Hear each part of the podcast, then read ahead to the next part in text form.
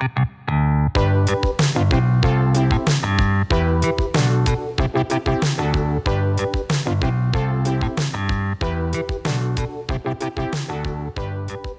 we are talking about the passion of the comic books, how we serve at the collective church of comic books. Prince said it best when he said, We are gathered here together, dearly beloved, to discuss today. We're discussing comic books. Do you remember how you felt when you opened that first comic and it shook you to your core? You're, you're, you're, you were about to jump out of your own skin because you were so excited by what you were experiencing. Well, that is what we're going to talk about today. The places that comic books have taken me as a fan, the friendships that I made along the way, the conventions I attended, all of the different relationships uh, that I can squarely put at the church of comic books, at the foot of the church of comic books. It's not a religious episode, it's about our passion for sequential art, for storytelling, for graphic novels, and we're sharing it all together today in one hallelujah on an all new Robservations.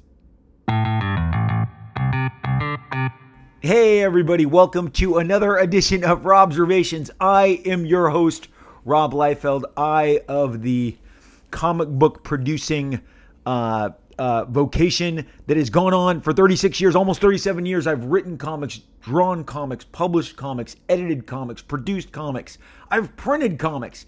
I've done all of it. I have been behind the scenes uh, of, of the actual making of the comic books for the last 36 going on 37 years. We talk about not only comic books, but everything based on comic books your toys, your video games, your movies, your streaming shows, the, the, the television shows that I grew up with. That's, that's what we discuss when we are tuned in to a Robservations episode. There's over 200 episodes. I invite you to look through my catalog. I started this show in the pandemic with the help of my son, who said, Dad, I can get you a, a microphone, I can set you up. And he did. And it, it gave me a chance to share my comic book experience as I have walked through uh, comic books through the ages. I mean, when I started collecting comic books, Marvel comic books was was just, I mean, literally was around 14 years old. The, the Marvel comic books of the Marvel superheroes, not the pre-Marvel superheroes, the the Fantastic Four, the Spy- Spider Man, you hit 1973, 1974, and you're looking at a, a 12, 13, 14 year scope that Marvel had been out of, and so many of those stories were out of my reach. But I was encountering them at a point that happened to be a huge changing of the guard that gave us modern masters, that gave us what I believe to be some of the most seminal, important writers, artists, of, of, of all time in comic books. And then it inspired my generation, and we inspired the next, and so on and so forth. Along the way, I watched the creation of so many great characters. On my watch as a comic book character, Wolverine came into being. I pulled him off a spinner rack. He arrived when I was a kid. I didn't go back and buy that appearance. I'll buy nicer, I'll, buy, I'll buy nicer editions. I'll buy finer editions when I can. But the the new X Men, the transformation of the X Men from also ran almost canceled to blockbuster, uh, you know, overwhelming force in the comic book medium, in the pop culture medium, happened on my watch. The new the new Teen Titans became a force to to be reckoned with at DC Comics. George Perez crossed the street, one of Marvel's most seminal artists crossed the street. Some say out of a dispute with the editor in chief. I think it was getting hot in the kitchen at Marvel. It was being getting very competitive, and any guy um, with uh, his wits about him, which George definitely had, said, "There's nothing going on across the street. I can go and transform DC Comics and become the biggest player over there." And by exiting, he walked across the street. This gentleman named George Perez who had been doing nothing but Marvel comics for six years, doing all their seminal titles. He crosses the street. I've done an entire multiple episodes on George and his influence. But by crossing the street, he uh, exited a, a raging competitive uh, battle going on between John Byrne, Walt Simonson, Frank Miller, Jim Starlin, Howard Chaykin, Michael Golden, and he walked right into a, a company that was ready to embrace him. And in fact, the, the week that New Teen Titans came out, the same week off the spinner rack, he was tapped to do the Justice League. His original, his first issue of the Justice League came out because the Justice League penciler had unexpectedly died. The man who had been penciling the Justice League all through the 70s, all through my interaction with the Justice League, a man named Dick Dillon, a fine uh, artist along the, the somewhere between Ross Andru and the Neal Adams, the Irv Novick school, was a gentleman named Dick Dillon, super talented, and he passed away. George then stepped into the breach to finish a huge crossover event. And also, so that Justice League issue comes out. His new Teen Titans number one comes out. And he was doing backup features in the back of the Flash featuring a character called Firestorm. So that week that you come out, that you that you came out to get your comics, you got like 50 pages by George Perez. 50 pages in one week. That's how important he was to DC Comics. They immediately recognized what he brought from Marvel. That happened on my watch. I was a kid. That was that's 1980. That means I'm 12. 12 is a pretty important age to consume stuff. Many of you that I've that I've encountered, you picked up the work of me and my peers, whether it's Todd McFarlane, Spider Man, Jim Lee's X Men, My X Force, Erik Larsen, Spider Man, you picked that up when you were 12 or 14 or 13, formative ages. Some of you 10, some of you 9. Today's episode is about the Church of Comics. I decided I'm just going to talk comics. I'm excited about them. I'm amped. I'm geeked. I'm fired up for many reasons. I'll share all those reasons, but we're going to get into the deep uh, kind of the bowels of why we worship comic books. This isn't this isn't a religious episode. It's just taking the, kind of the precepts of any church and applying it to comic books and how we not only consume but share our comic books. When you go to church, and again, most of you know that I'm the son of a Baptist minister, and uh, my dad was good at what he did. He really uh, loved preaching and he loved the Bible and he based his life on it. He went to he he got his education at Wheaton College. He he he uh, was was instructed. He he got his you know went back and got his master's degree. He just kept furthering his education. I watched him graduate when he got his master's degree here in Southern California. He was working on his doctorate. He wanted to go even higher, but uh, cancer and tumors and comas had a different agenda for my dad, which then turned out that he would have to kind of kind of fight for his life many times throughout his life. I've mentioned my dad's tumors and the coma. The coma was the big one. As an aside to Paul Liefeld, the tumors came back in 1985. Technology had advanced. There was no coma. There was no blood clot that was going to put him in a coma for nine months and keep him away from our house for almost 11 months. Because when you wake up out of a coma, you have to that you've been in for nine months. You have to learn to walk and talk.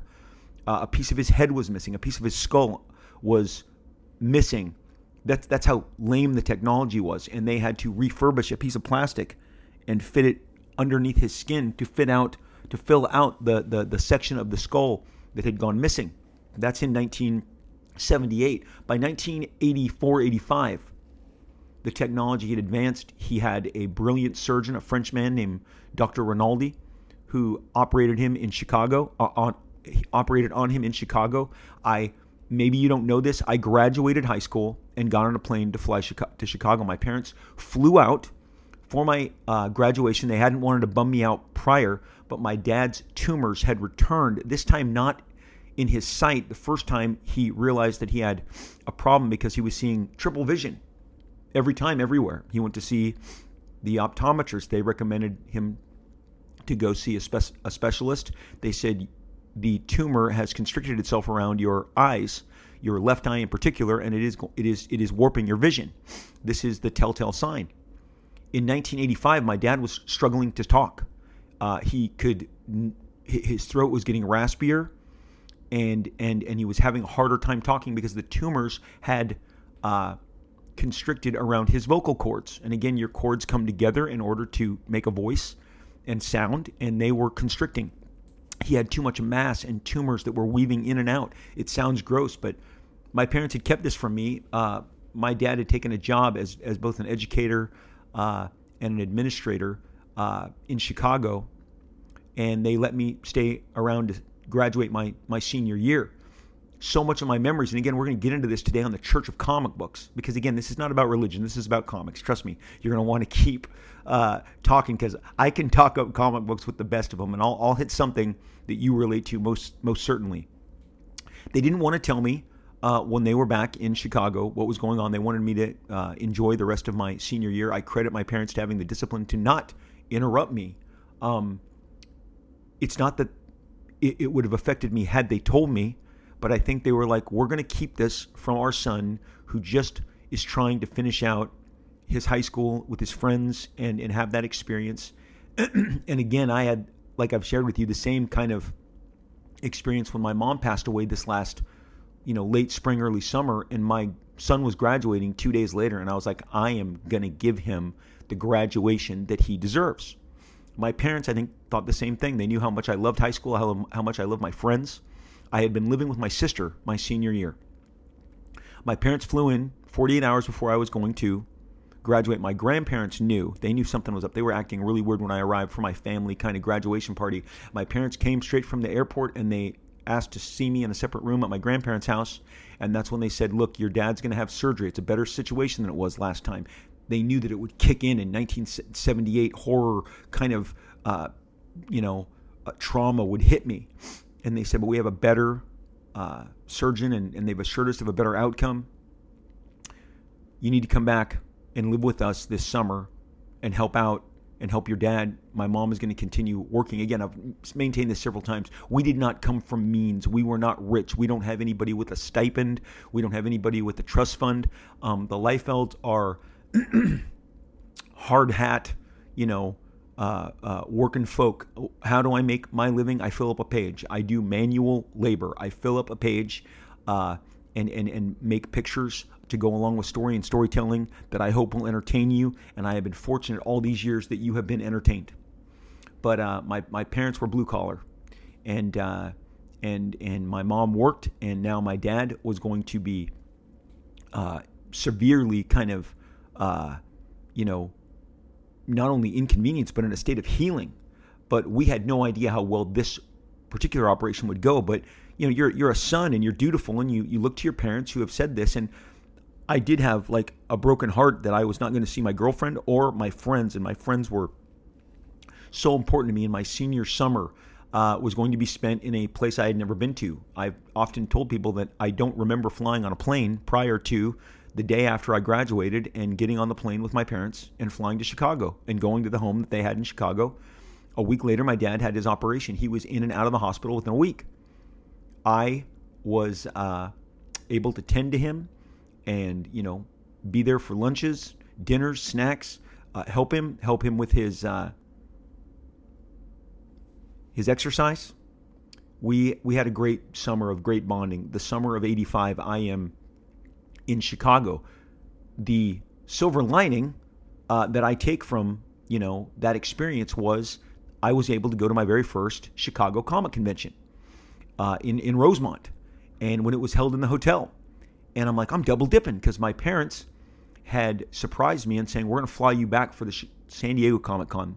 So you can go back and you can stay with your aunt and uncle back in Southern California and you can uh, go to the San Diego Comic Con in 1985 so my streak would stay alive, the one that I started in 1982 when my dad took me on the train.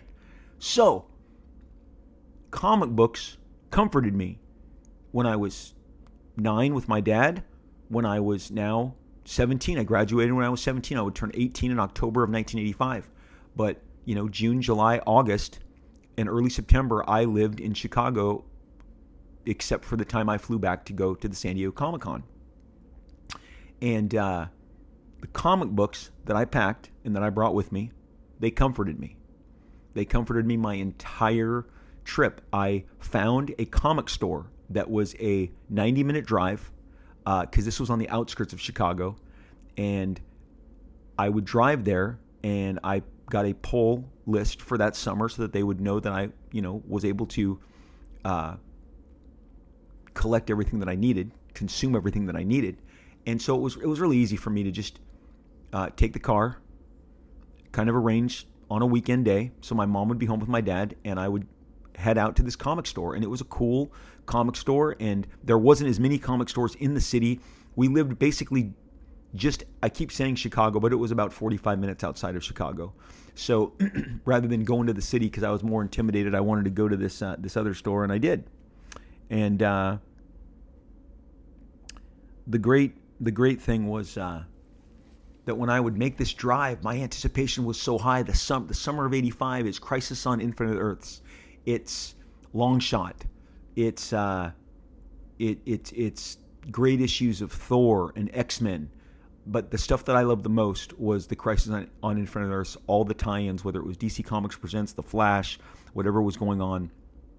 And again, the Longshot issues that Art Adams was producing. As summer wound down and, and September happened, the Art Adams X Men annuals were arriving. I've covered like that epic year of Art Adams when everything that he'd been working on, everything that he'd been banking for years, all came together in one calendar year. Stuff that he had been drawing in 1983, the Longshot miniseries, all got published one, two, three, four, five, six. Six is a double page issue, uh, double page, uh, double sized issue, and the two annuals are double sized. So Arthur put about 12 issues. It's the only time in his career that he had 12 issues worth of work in one calendar year, and it was spectacular. And it is my favorite Art Adams work of all time.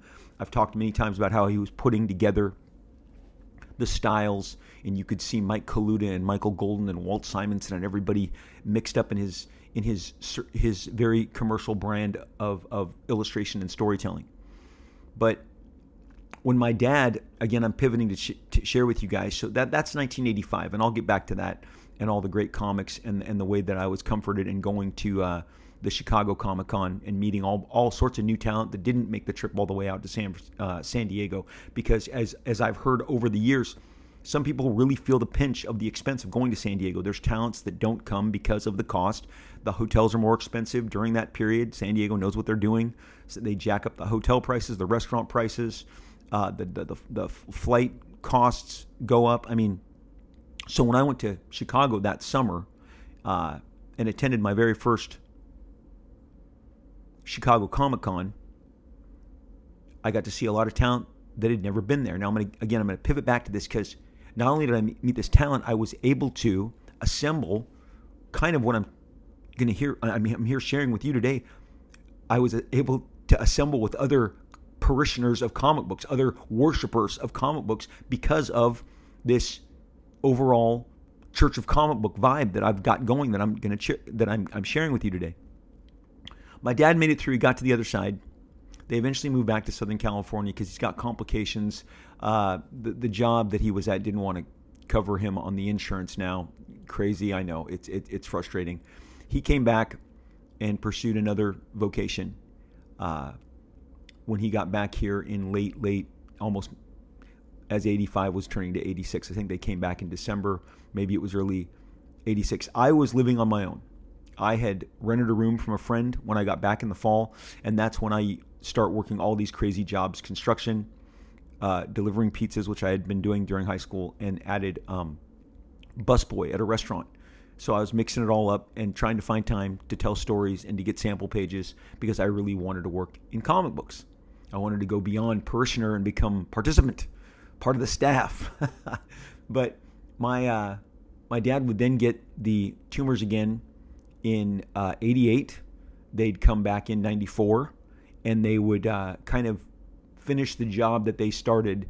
It took 20 years in 1999. So my dad had five different long stints. Each one was different. Each one had different cover, different recoveries. Each one produced a different version of my dad. His personality was changed each and every time because they would touch on, even though they tried as much as they possibly could to avoid the temporal lobe. The temporal lobe determines your personality. Sometimes my dad came out loopy, sometimes he came out blue, and these are years of these experiences. And uh, but when he finally passed away in September of 1999, and I attended his funeral, the fruit of all that he had done as a Baptist minister in the late 60s, early 70s, and through the mid 80s, uh, I saw it. We walked out, we emerged for his uh, his funeral uh, as the family to take take our row, and we saw uh, standing room only out into the lobby all the people who my dad's he, he, whose lives he had touched, and not just ministering, being there for them, being a friend, uh, being in their homes, uh, cooking, you know, making barbecue on the grill at our house with with with with with uh, all the different participants. He taught a class at our church. It was called the Fellowship Group, uh, the mid kind of 40 somethings when I was a kid and, and, a teenager. And I saw just so many people show up for and love on him and want to share with us how much they loved him. And I was literally floored because he had I knew for a fact some of these people he had not seen in 15 to 20 years. But I know that my dad, in his position as a pastor, had moved them, touched them, uh, been kind to them. Uh, I've often said, and I have an entire studio, just so you know, of people at Extreme who interacted with my dad because just for kicks, I hired him at Extreme Studios in the 90s to come and just file comic books for us. He'd file comic books, he'd file, uh, he, he'd do some, make some copies. And then when the studio wound down and I closed Extreme uh, after six years, he came over to my house every day and he would uh, collate and kind of keep track of my own personal comic book collection. He alphabetized them all. When I go into my storage unit or the books that I've moved to my house, I still see his notes, his margins, the tabs that he made, and his handwriting. And so uh, my dad participated in the Church of Comic Books. He knew what a what a nut for comic books his son was, and he was always participating in them, come what may. The best part was it just gave him somewhere to go every day. He got to get out of the house, drive to our house, see Joy and myself. We'd always hang out, have lunch, either make a sandwich, go get a burger, go get tacos, and then uh, he'd be done. He'd only come out. He'd, he'd come over three to four hours a day, and again, he'd he'd uh, I had quite the comic book collection, and, and especially all the stuff, you know, in the '90s when everything went completely crazy. He would um, take it upon himself to collate all of it whether it was Top Cow books, Wildstorm books, Spawn books, Shadowhawk books, all of the myriad of copies and this and the the uh, the comps that we would share with each other because we all gave each other copious amounts of each of our books. And when I go into my storage unit, I mean, I have, I have a good collection of every studio because I never did anything substantial with those books. I've I've just kept them in the boxes. Again, the stuff that my dad collated and organized for me. So, but my dad was a minister. He shared his life in terms of uh, helping people. He was a guy who got down on his hands and knees and would help you out. He'd fix your plumbing. Uh, he was much more of a handyman than I could ever hope to be. And uh, he was just he was a man of the people, and the people really love him, and they showed him by showing up for him. And it was uh, it was extremely uh, touching to be reminded, you know, about all, you know, that he had touched all these people, but but but in in the course of a church, when you go to church, if you've ever gone to a church, and some of you never have and never will, and that's fine, but for those of us who have, you know, they they ask about how you're going to participate. Are you going to, you know, volunteer? Are you going to help with kids? Are you going to help with parking? You know, our church has a giant massive lot and we have parking attendants. Many of yours do as well, especially holy crap, churches in Texas the the giant, you know, parking uh, operations that those churches in Texas undertake. They're they're they're impressive. But here, you know, there's all manner of volunteers, people who work with the kids. I worked with kids when my kids were kids. I worked with kids at the at the elementary stage, at the, at the preschool stage. I'd work a shift during uh, a service. Many many many, you know, services have multiple, you know, uh, many churches have multiple services. So whether you were the 9, the 11, or the Saturday night, what does that have to do with comics? Well, we're going to talk about how you're evangelizing with your comic books. How do you share your comics? Are you a participant? Uh, you know, which which area are you helping to further the Church of Comic Books? Because the Church of Comic Books is what I'm all about, and it's what you're all about, and it's what we're going to continue to discuss the remainder of this this show, and, I'm about to ramp it up, and, and I've got some comic books in front of me that I'm about to share with you. So so so uh, we're, gonna we're gonna really get this going, and I'm gonna tell you because the reason I've called this episode the Church of Comics is about the passion. I could have called it the passion of the comic books, but that doesn't sound as good as the Church of Comic Books. So to further elaborate on the Church of Comics, I'm to tell you that going back to that summer in 1985, I can tell you every comic book that I bought at the store or at the show and furthermore, I can tell you every comic book that I bought and how it affected me off every spinner rack or every comic book store shelf that, that I've ever purchased. And, and I'm not kidding you. Those memories are what matter the most to me. And I've, I've, I've discussed before how I think when my dad was in the coma, when, he, when I was nine years old, nine and 10 years old, 77, 78, I was comforted by issues of the Avengers, Justice League, Spider Man, Marvel Team Up, X Men. And I became, uh, I just escaped. I escaped in them, in, in, into those stories, into those worlds, into that, into that art. And, you know, I can remember uh, the day, like again, I, I, mentioned that that handle that I follow, the, twit, the the on Twitter, the spinner rack, and it lists the different comic books that came out per day. And a couple other days, you know, a couple days ago when it put up the new Teen Titans and the Justice League and the Flash with the George Perez Firestorm, I'm like, I remember exactly where I was. It was a Saturday, and I couldn't believe my good fortune. I couldn't believe the Justice League had a George Perez cover. Again, the magic of that period of time was there was no previews catalog that was available to the consumer. That would come in the late 80s, early 90s, and you could completely decipher and go through these you know, listings and look at art clippings, you know, interior pages, covers, and and and anticipate what's coming every three months from each each uh, from each catalog. Well, back then you turned a corner and you saw something and it just blew your mind. You didn't know. Now, in the case of the other day, another another group of comics. One was X Men 114, 115, and and one was uh, Avengers 177, which was the wrap up to the Korvac saga the Korvac saga, which had run the entirety of 1977 and 1978 with this cosmic demigod uh, being. I've done an entire episode on Korvac, but the last chapter I was not expecting. And it's a great cover by Dave Cockrum and Terry Austin with Thor, who back in those days he had an alter ego as a, as a physician named Dr. Donald Blake, and Dr. Donald Blake is trying to revive all the fallen Avengers around him and he's commenting on how they're dead. And you're like, wait, what? And then you open the issue, and it was great fun seeing every single Avenger and Guardians of the Galaxy take their shot at Korvac, this incredibly powerful cosmic being who had been tormenting them for the better part of a year. That same day, X Men 115 was a Sauron themed, Savage Land themed episode of the X Men.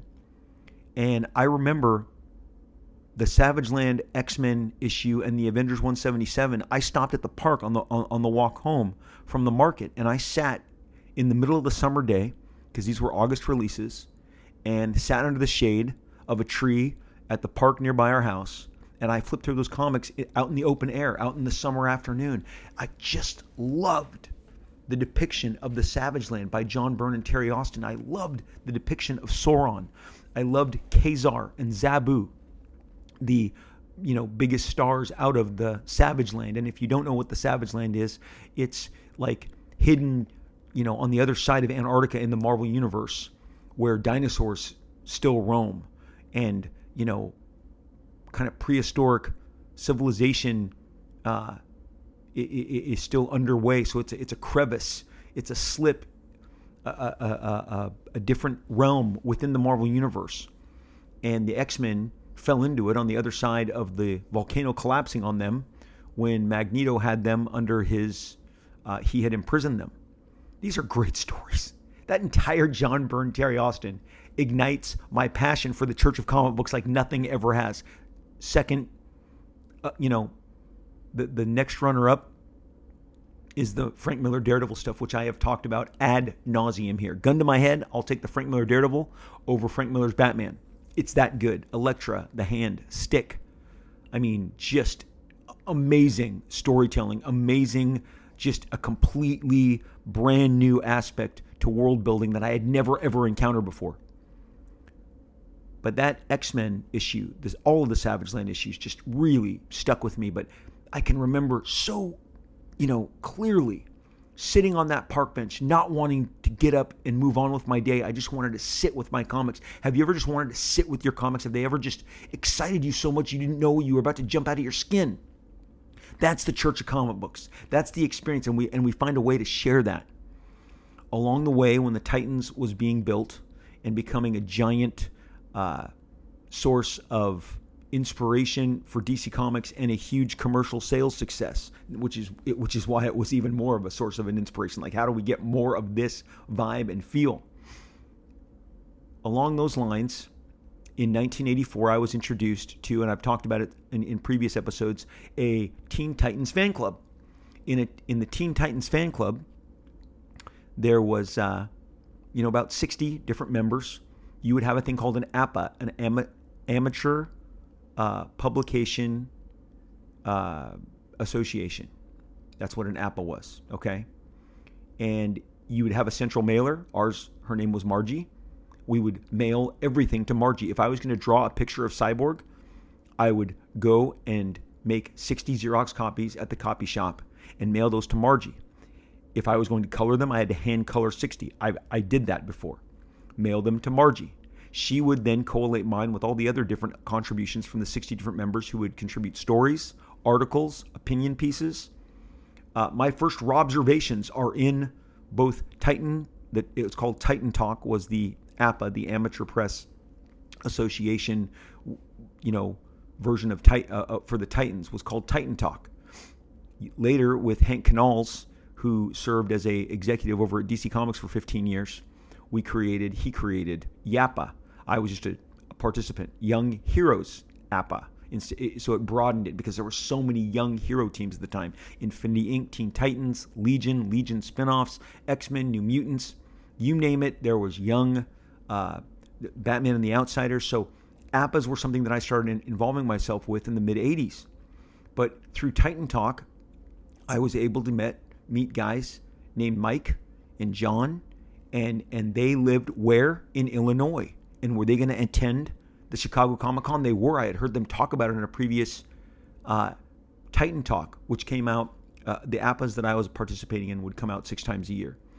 So they were bi monthly, which gave everyone their time to do their art, write their articles, write their short stories, and mail them into the different APAs.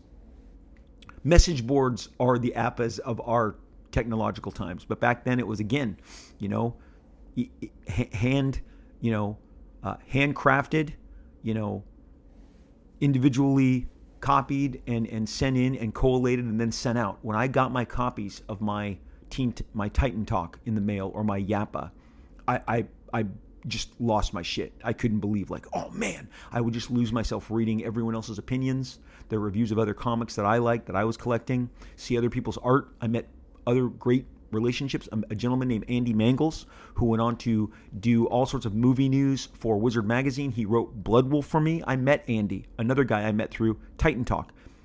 Hank Kanalz introduced me. I was introduced to him through Titan Talk. I became aware of Titan Talk because George Perez had a copy of one at one of his signings, and it was an original cover that he did for the anniversary. And I was like, how do I get this, this, you know, this piece of art, this cover that has an original drawing of all of the Teen Titans standing there? Like you couldn't get it; it wasn't on a comic book. And so that that was my introduction.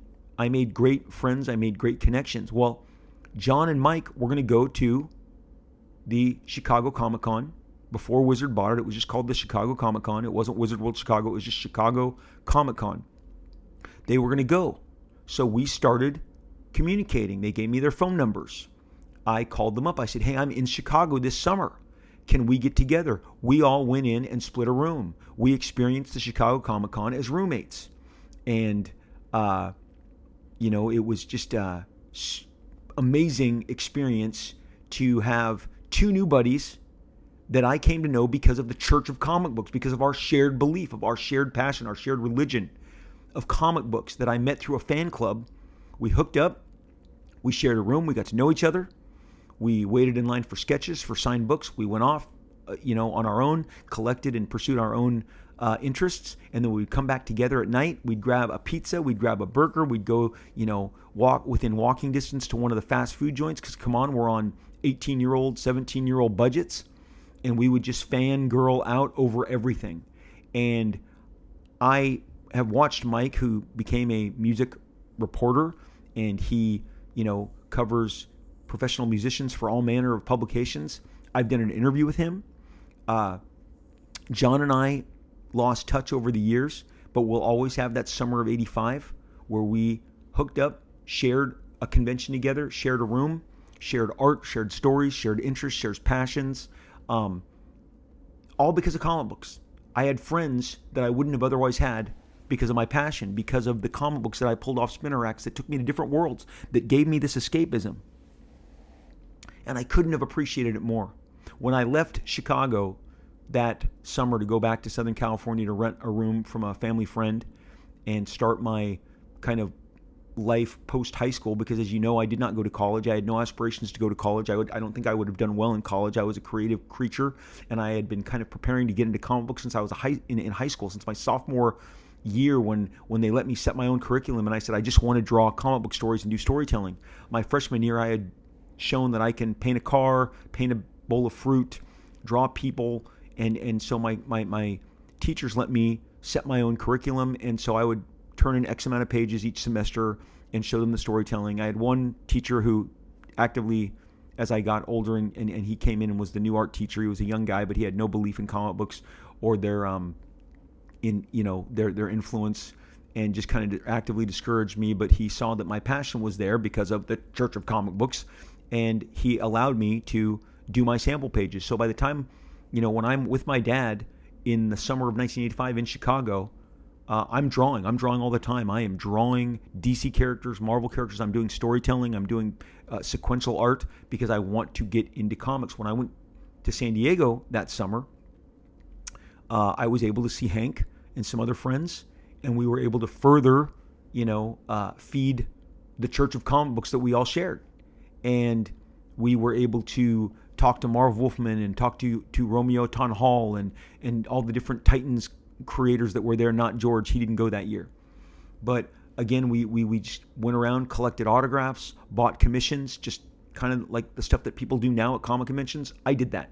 I know exactly what that's like because I've been on the other side of that aisle paying for that commission, um, crossing my fingers, hoping it, it turns out great. I was able to, as I mentioned before, meet Mike Zeck, John Beatty. I, I stood and gawked over Arthur Adams. I think I've shared that there Arthur Adams had about 10 pages from the X Men Annual, the second part of the Asgardian Wars, and he handed them to his editor, who is also at the San Diego Comic Con. And again, this is in the old Civic Center that still stands there, not this the sprawling convention center that we all attend now. That didn't open until 1991, the summer of X Force. That didn't. That again, I've, I've said this many different times, but this is your first episode. That amazing convention center that we all assemble in, that goes all the way to Hall H uh, debuted in 1991. So anything prior to that is taking place in the Civic Center again, which I went and revisited in the summer of 2020 when we were in you know our crazy pandemic uh, phase of, of our lives and they had canceled Comic Con, so I decided I'd go down and show my wife, you know, where Comic Con used to be. But in those halls, at that Marvel table, Art Adams broke up those pages. If I've told this on a different, if I've told this on a different podcast, forgive me, but at that show, I mean, my I, I my, my my mouth was just watering. I might have covered this on the Art Adams one, but it's worth revisiting. He had like nine or ten pages as they were trying to make the deadline and get the book out in the fall. The New Mutants special that was the first part of the Asgardian Wars, where they were all up in Asgard with all the Thor characters and in the Thor world, and dispersed all over Asgard in the deserts and the valleys and the kingdom.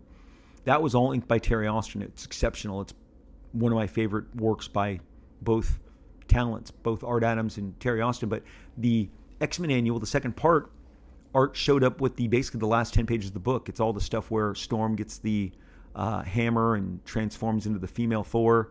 Uh, that was a page. That page was taken by Josef Rubinstein. Al Gordon took a couple pages. Mike Mignola inked a couple pages. Uh, Bruce Patterson, who had been who was going to be inking George Perez on Wonder Woman and had been inking Blue Beetle and had been uh, uh, inking you know a lot of stuff over Paris Cullins. He was primarily a DC guy, but he was on the floor. They went and found all the inkers in attendance and said, "Could you take this back to your room, these 11 by 17 pages, and help us out to help us make the deadline?" A gentleman named Arthur Nichols took pages. I mean, I watched. Then the next day, I made sure that I was at that Marvel table because they had all said, "Well, we'll turn them in by the end of the day." Well, I made sure that on on Sunday I was there to see all these people turn in their pages, and Josef Rubinstein and Bruce Patterson and Art Nichols and Al Gordon all hand in their pages, and I'm like, "Oh my gosh, my head is exploding!" Did I mention that while this is all happening, Arthur is doing a commission of Longshot in my sketchbook for me?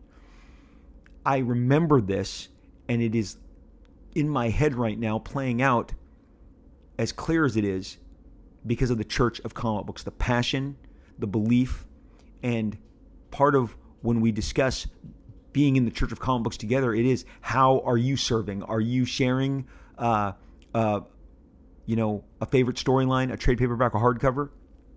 I came back from San Diego this year. My son had, my, my family had been down there the entire time. I've covered many times how much they love Comic Con and probably reawakened my own love for Comic Con when I was done. My youngest son, Chase, on Monday morning, because I came home Sunday night, he came back Sunday morning. He asked me, he said, Hey, Dad, I read about this Daredevil Born Again storyline that they're going to be doing on Disney Plus. Do you have a collection of that? I can't tell you how fast my eyes lit up and how ridiculously excited I got and how my pulse raced. Oh my gosh, my son just asked if he could read Born Again. Lickety split, I pulled that off the shelves and I handed it to him and I said, Take care of this. Take as much time as you want with it, but we have to discuss it after you've read it. I was so excited that he was going to experience the illustrated version of this story before he was going to consume it as a Disney series sometime next year. My son Chase is an avid uh, manga anime guy. He swears and and his church is anime and manga. It is Attack on Titan. It is Chainsaw Man. It is uh, Hero My Hero Academia. It is Naruto.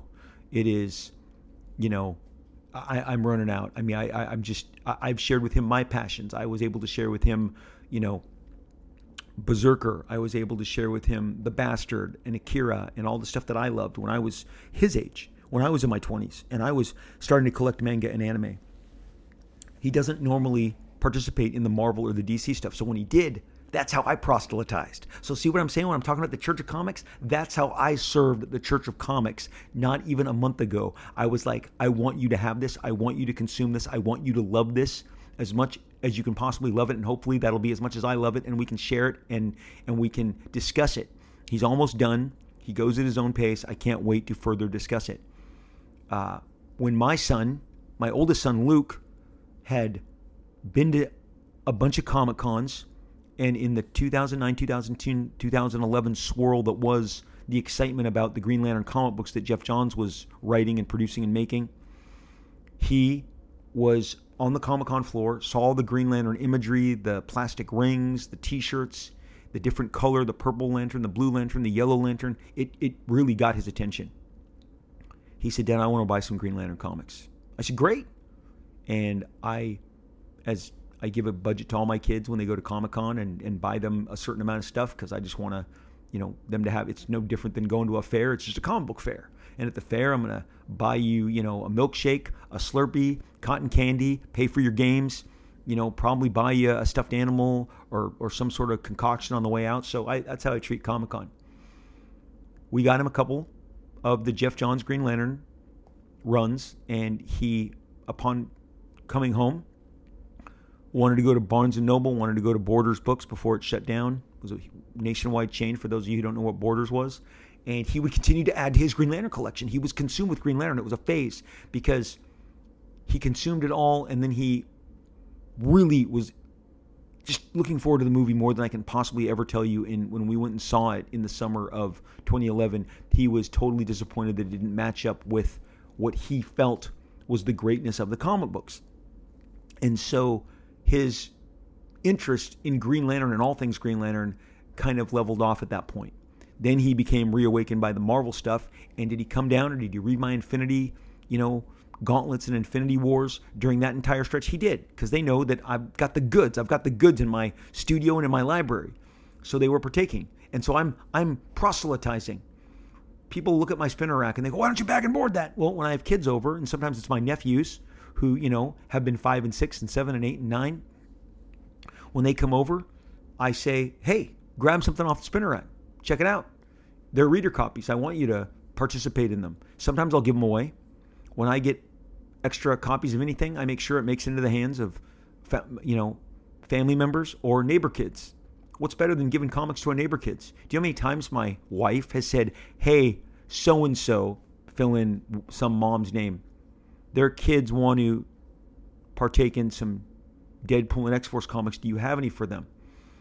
I cannot tell you how, over the years, how many of those comics I have signed and distributed and given because it's the Church of Comic Books. I'm trying desperately to proselytize. Comic books speak to a certain instinct because of the visual medium. I don't know if any of you have been watching Light and Magic, which is this most excellent miniseries on the Disney Channel, on, um, not the Disney Channel, on Disney Plus, chronicling the history of ILM. I have mentioned several times on here how in 2000, late 2005, early 2006, they put out a box set that gave you the original Star Wars trilogy and then the prequels. And in that was a documentary, a three hour documentary called Empire of Dreams. And for the longest time, you had to have that disc in order to enjoy it. But since Disney Plus has launched, it's been on there, you know, and, and you can access it any time. I highly recommend watching Empire of Dreams. It starts to scratch the surface. It's so much of what the ILM miniseries goes into greater depth on, but for the definitive storyline of how difficult and the obstacles making Star Wars Empire and Return were, Empire of Dreams is a self contained three hour saga, and it will give you all manner of drama and excitement and behind the scenes of how difficult it was to not only make Star Wars, but but when it was the you know making the sequel to the fo- the sequel, the follow up to the most successful movie of all time at that time, making Empire Strikes Back was also a giant headache because nobody would give George Lucas a break. The bank threatened to shut him down at one point. This is insane. They currently have the offer on Paramount Plus, which chronicles the difficulties in making The Godfather, which was the number one bestseller for 52 weeks. It was on the charts. Okay, the the the, the studio fought him tooth and nail, and this isn't something that is this is something that is still existing in the realm of entertainment right now. Any news that you've read in the last three weeks about Warner Brothers and all their problems as they decide how they want to continue to approach their catalog and specifically the DC comic stuff, it reeks of the kind of stuff that George had to go through, that Coppola had to go through on Godfather. And they're not alone. In the modern times, not only did every studio turn down George Lucas, and only 20th Century Fox and Alan Ladd Jr. would take a, a flyer on him and, and give him the opportunity to make this amazing, you know, kind of life changing, industry changing film. And and not only would, you know, Paramount just dog Coppola the entire production of Godfather, but going into the 21st century, did you know that, you know, as he stood ready to make Lord of the Rings, did you know that every single studio turned Peter Jackson down? They not they they either said no or you have to make it in two films like Miramax did. The only place that had agreed to it prior to New Line was Miramax and the Weinsteins who said you got to make it into two movies. Peter Jackson journeyed on and on his last stop New Line pulled the trigger. But 20th Century Fox turned him down. Universal turned him down. Paramount turned him down. Sony turned him down. Disney turned him down. Everyone turned him down. Everyone turned this guy down. New Line was not owned by Warner Brothers at the time. It was an independent, independent, and and and it and I think Warner Brothers bought New Line partially because of the Lord of the Rings, you know, access to those movies in that catalog. The Walking Dead. Did you know that every single, at least 30 networks turned that down? Yes, we have. We, we live in the age of, at the time that it was being pitched, you got TNT, TBS, HBO, Showtime, Cinemax.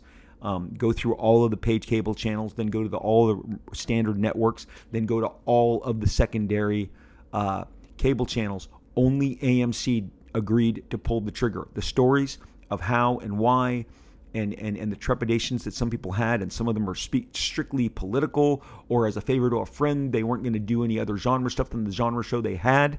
Those are not my stories to tell, but certainly Robert Kirkman can tell you he encountered that, and only one place stood ready to pull the trigger AMC. And who has reaped the bounty? Why am I bringing all these TV shows into the Church of Comic Books? Because they're visual. And if you watch Light and, Light and Magic, you'll talk. You'll, you'll see Steven Spielberg, you'll see James Cameron, George Lucas all talk about nailing the visuals, the all of the effort that went went into putting together the visual the visual representation of their ideas, which is basically comic books that move, you know, the the, the, the kind of the, the stuff that you're seeing in the Abyss and in Terminator and T2 and in Jurassic Park and in all of the different sci-fi movies that ILM has helped bring to life, whether it's Willow or Dragon Slayer. It is it is how are we going to make this kick ass dragon, this kick ass T Rex, these scary raptors? How are we going to, you know, uh, bring Jabba's Jabba's palace to life? How are we going to make General Grievous? How are we going to make Yoda battle Count Dooku? Okay, how are we going to depict Jango Fett? How are we going to show the creation of the clone troopers? How are we going to pull off the T2 with the liquid metal?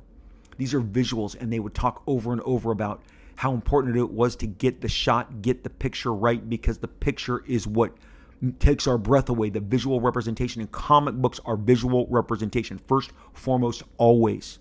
The reason that I think most of the early 2000s is just pure trash is I've told you all the wannabe playwrights got into it.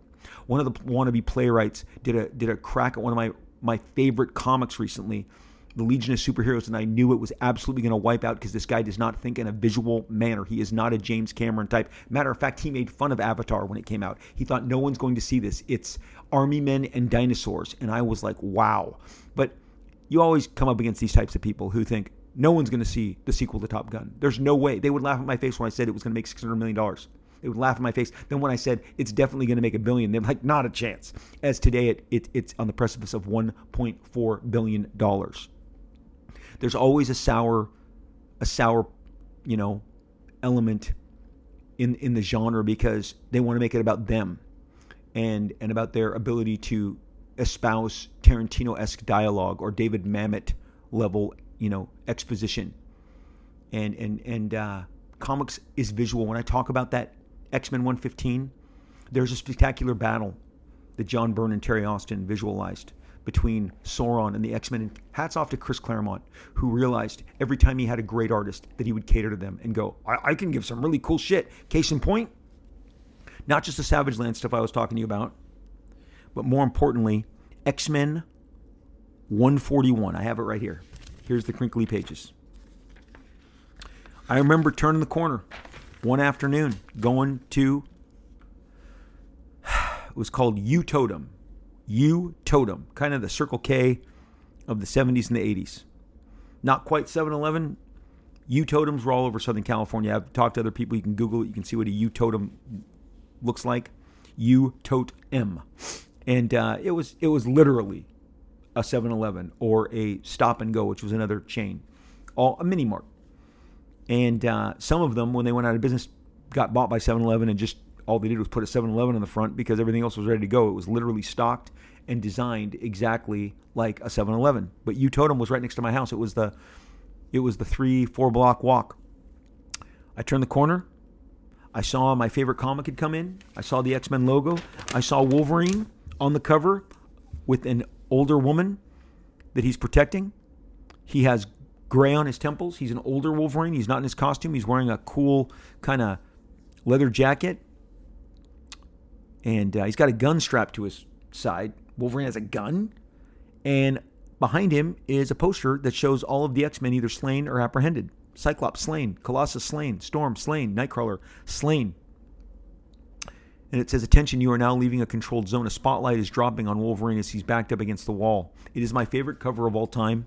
It has elicited the most excitement of anything I've ever imagined in my entire life. More than Star Wars, more than any moving picture, the cover to X Men 141 uh, still excites me. It is why it sits on my spinner rack in the manner that it does, in, in the prominent spacing that it does, because it is nothing short of fantastic.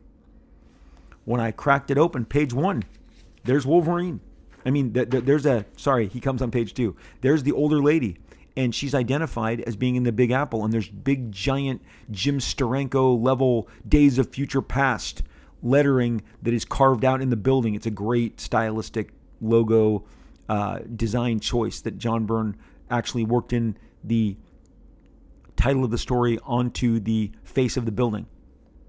She's talking about meeting with Logan. It says it's the 21st century. So boom, I'm buying this in 1980 in the 20th century. It's 20 years till the 21st century, but she's in it.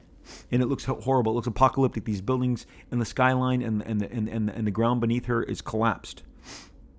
She falls into a, a, uh, a trap door, opens up, and she falls, and she's facing a bunch of guys who look like the gang, the gangsters in the movie The Warriors.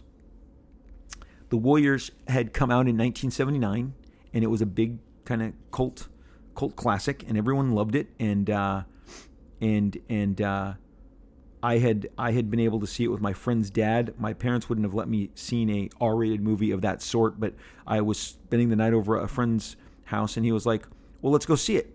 It is directed by the incredible Walter Hill, who would go on to direct other stuff like 48 Hours that is maybe more recognizable to you. But Walter Hill was a real gritty, stylistic, take no prisoners director.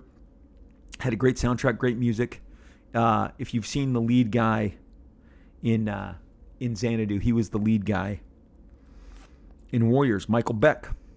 And you know the Warriors, that gang, the Warriors, is on the run throughout Manhattan the entire night. The movie takes place in one night when all the gangs think that they're responsible for a murder that takes place in the opening minutes, and they all pursue them. And there's all manner of different cool, uh, you know, gangs. Some are dressed like Apache Indians. Some are dressed like all of the New York Yankees. Every every different gang that pursues the Warriors has a motif, has a theme these guys, these three gangsters that are surrounding Kitty Pryde when she drops, I immediately recognize that Chris Claremont liked the Warriors. And and and John Byrne visually interprets them because the, one guy looks like an Apache Indian, one guy looks like a guy with a top hat. This is right out of the Warriors to me.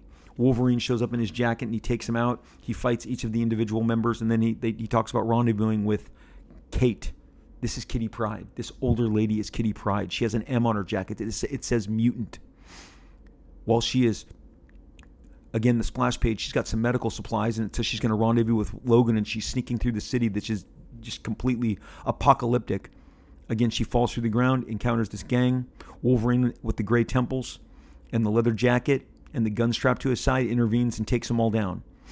He gives her a component of something he calls the jammer, and again, they say they're going to meet up later. They'll be waiting. They part ways. We then follow her into an encampment, and you see she walks by all of these gravestones Kurt Wagner, Scott Summers, Charles Xavier, Ben Grimm, Johnny Storm. Wow, it's beyond mutants. It's it's some of the finest, you know, Marvel heroes in the pantheon.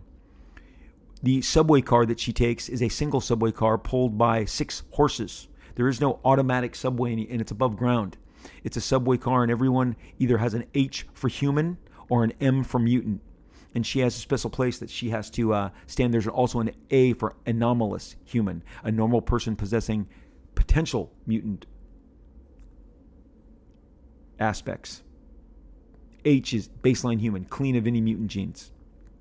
This world that I've been introduced in these few pages, in the constipated 2000 storytelling, everything I just told you would have taken 20 pages. But we've gotten there in the span of five.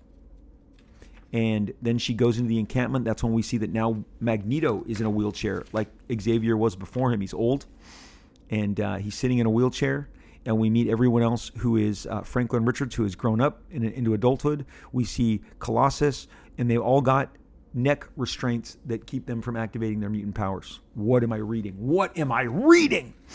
They talk about hatching a plan with which that she will be thrown Kate's persona, her essence, her uh, mind will be thrown back in the past and it will inhabit her young form. So it's like a Freaky Friday. It's like a switching bodies, you know, movie where she inhibits.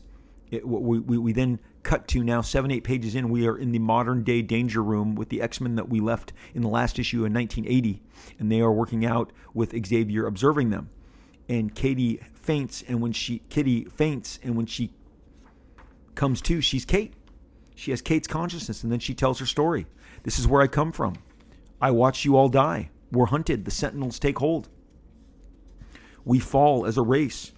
There's a great panel where it shows all the Marvel heroes. Doctor Doom is dead. Ghost Rider is dead. Hulk is dead. Black Panther is dead. Captain America is dead. It's not just mutants, like I said. The the the, the, the tombstones just they they forecast this everything that we would see here. It talks about a senator's rise in power and uh, how this all kind of came to a head with his election in 1984 and a, and a Mutant Control Act that was passed. And uh, it, it, it, it shows the reactivation of a new army of government sanctioned sentinels. The sentinels who have always hunted mutants would be activated officially, and they would be the catalyst with which all the mutants would be murdered or imprisoned in this camp. Well, when we cut back, Wolverine is underground in the sewers below Manhattan leading our group of X Men to safety. And they've got Kitty Pryde's, Kate Pryde's dormant physical form because her mind is in the present, my 1980 with my X Men. This is the most exciting comic book I've ever read, and a sentinel rips, suddenly rips open the top of the sewer. They had detected them in there, and they take off and battle them. They've freed themselves of their collar. Colossus turns into his steel form, Storm takes to the skies and zaps him with the electricity. And then Colossus throws Wolverine up towards the Sentinel's head, and he, Wolverine chops it down to size, and they collapse. In the meantime, Colossus sets about uh, destroying the foundation, the lower foundation of one of the decrepit, kind of barely standing buildings in Manhattan. And again, this apocalyptic landscape, and the building falls, crushing the Sentinels, enabling them to keep moving. Where's their target? They're going to the Baxter building. They're going to the Baxter building. Friends, I have never been more excited. And now, as I revisit this, I am 12 years old all over again as I picked up Days of Future Past in the fall of 1980. And I shared this story with everybody that I possibly could. And when I got to comic conventions, when I eventually started meeting other people like me, I shared my passion of Frank Miller's Daredevil, of John Byrne's X Men. This is what the Church of Comic Books is all about. We share our passions, we share our loves, we share the talent, the visuals, this visual representation, the way Wolverine looks. Boom, hooked me just like the way Boba Fett hooked me. And I and I mowed lawns to get those proof of purchases and mailed them in. I put a Boba Fett toy up on my Instagram the other day, and I got all the other guys who are my age who did the same thing. Mowed more lawns, delivered more newspapers, so we could buy more Star Wars figures because you had to get the proof of purchase off an existing figure. In my case, I bought Sand People and Stormtroopers, and I got those proof of purchases because you had to cut them out physically and mail them in an envelope and ad- address them to Hasbro and they would then send you, or Kenner at the time, Kenner, and Kenner would send you your Boba Fett in the little toothpaste tube. And I'm telling you, the day that I pulled that out and I held a little plastic Boba Fett in my hands, my mind was blown. Why? I didn't know anything about him. I just knew he looked badass and I was going to go anywhere he would take me. When James Cameron talks about perfecting the T 1000, perfecting the uh, creature in the abyss, he's talking about visual representation that moves us. We need great creative minds to inspire, great writers to think visually. And, and when that happens, the magic of comics is completely unlocked. When I talk about The Walking Dead, I talk about a writer who always puts his artist first and foremost. And he gave both Terry Moore, Tony Moore, excuse me, Tony Moore and Charlie Adlard some of the most spectacular visuals ever. When I first saw the world that he had constructed it, and Robert had done a lot of thumbnails and a lot of behind the scenes sketches, and I'm like, you've got a cowboy against zombies. That's I, Rick is a cowboy. He's you know a marshal, a sheriff, a lawman on a horse. You know, on his way out of the city with rifles and pistols, and coming upon uh, coming upon zombies. The, the the visualization, the thinking of the way that the visuals would come together and excite us is what Robert did and what he does on every single project that he's involved in, whether it's Invincible, whether it's Firepower, whether it's Walking Dead uh, any of the amazing uh, Oblivion Song, any of the amazing books that Robert has put out. He is a visual thinking writer. He thinks about something great that his artist will depict. Claremont and Byrne were the best hand to hand.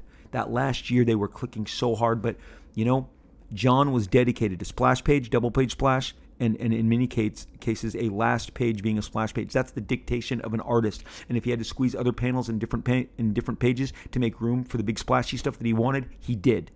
It was definitely an artistic motif that Claremont did not repeat when uh, with other artists. It was specific to John in the in the third and final chapter of the Savage Land saga. And the X Men are climbing the mountain with Ka-Zar, and then they turn again. It's a splash page to a double page splash. It was a motif that John did each and every issue for a long stretch of time, and that is dictated by the artist, the visuals. That is what excites us. Light and magic is about creating mind blowing visuals, and comic books work best when there are mind blowing visuals, and that is what inspires us and fuels the church of comic books, which is why we proselytize and which is why we share our favorite comic books with other people because we can show them how awesome it is. We can show them that incredibly choreographed battle between Daredevil and and and the ninja members of the Hand, or that incredible hand-to-hand combat between Elektra and Bullseye that as I shared in like I think my second or third show of Robservations two two years back, how it made me cry. It's the first time I ever cried reading a comic. I could not believe that, that, that, that they went in the direction that they went to. But the passion that I wanted to share with you today is all about our shared church of comic books. We all commute, whether it's your comic store, my comic store, your convention in Texas, my convention in Vegas, my convention in California, your convention in, in, in Idaho, in New York, in Chicago, in North Carolina. we are sharing our passion together, when we are side by side and we are talking about the stuff that deeply moved us, it is because we are passionate members in the congregation of comic books. That's why I'm here each and every week talking to you about this. And today I just wanted to talk about the passion, about this shared church, and, and how we each proselytize and share each of, of what we love. You know, my favorites were Daredevil and the X Men. Some of my other friends, their favorites was the Justice League or the Omega Men. Hank Kanalz loved the Omega Men. I remember it specifically as the fall of 1985. He just would passionately, in 86, 85 to 86, he would turn me on. I had abandoned the Omega Man. I, I wasn't picking up anymore, but his passion for the new direction and the artist who had taken over Shawn McManus was enough that I started buying the Omega Men again. I've done it for others, people have done it for me. If Robert Kirkman doesn't shove The Walking Dead in front of me, I don't encounter zo- encounter zombies at all. I had avoided zombies my entire life. I had never seen any of the George Romero stuff. I saw all my first Romero movies. I knew they existed. I just didn't partake with them, in them, of them, until Robert told me, "What? You haven't seen a zombie?" And boom, then I became a new convert. And that's what it's about. Get out there, make converts, Comics is our passion. Let's continue to grow the audience, give our trade paperbacks, loan our comics out, make sure kids are reading comics as much as we possibly can, share that passion, and do the service of the church of comic books. Let me tell you, this this church of comic books vibe, this is this is what this season is really going to be about. Are you sharing it? Are you are, are, are you are you uh, are you turning other people on to your passion? You know, I, I don't participate in Sandman but I know it's out there. I know it's doing very well on Netflix, and I know it's exciting the base. And I know that the base is out there. They're sharing it. They're they're they're they're telling other people about it. They're grabbing the collections. My my friends who who do the shows and are on the convention circuit. That's what's moving. That's what's selling, along with the boys and everything else. People are sharing. But but again, I can tell you, I had to keep looking up to not stumble when I walked out with this copy of X Men 141 the day I bought it, and it was late in the afternoon. It wasn't you know, midday. It was during the school year. It was after school. I had walked down to U-Totem. I'd found this. It just completely, you know, took all of my attention. And I walked home just staring at the pages, couldn't believe what I was participating in and couldn't couldn't wait to share it. I drew it, I wrote stories about it, I played it out in the backyard. Yep, I was 12. I was still having what I call adventures, reenacting, kind of bringing to life what I dug. That's being that, that that's the church of comic books. And again, this vibe, get used to it. You're going to hear more about it. This is what we're going to be swimming in. At the end of every episode, I share with you the reviews that you guys leave for me. You're so generous. You've you, you've you've participated in growing this show, getting a bigger audience, um, more than I ever possibly imagined. Uh, shout out to my my technician, my producer,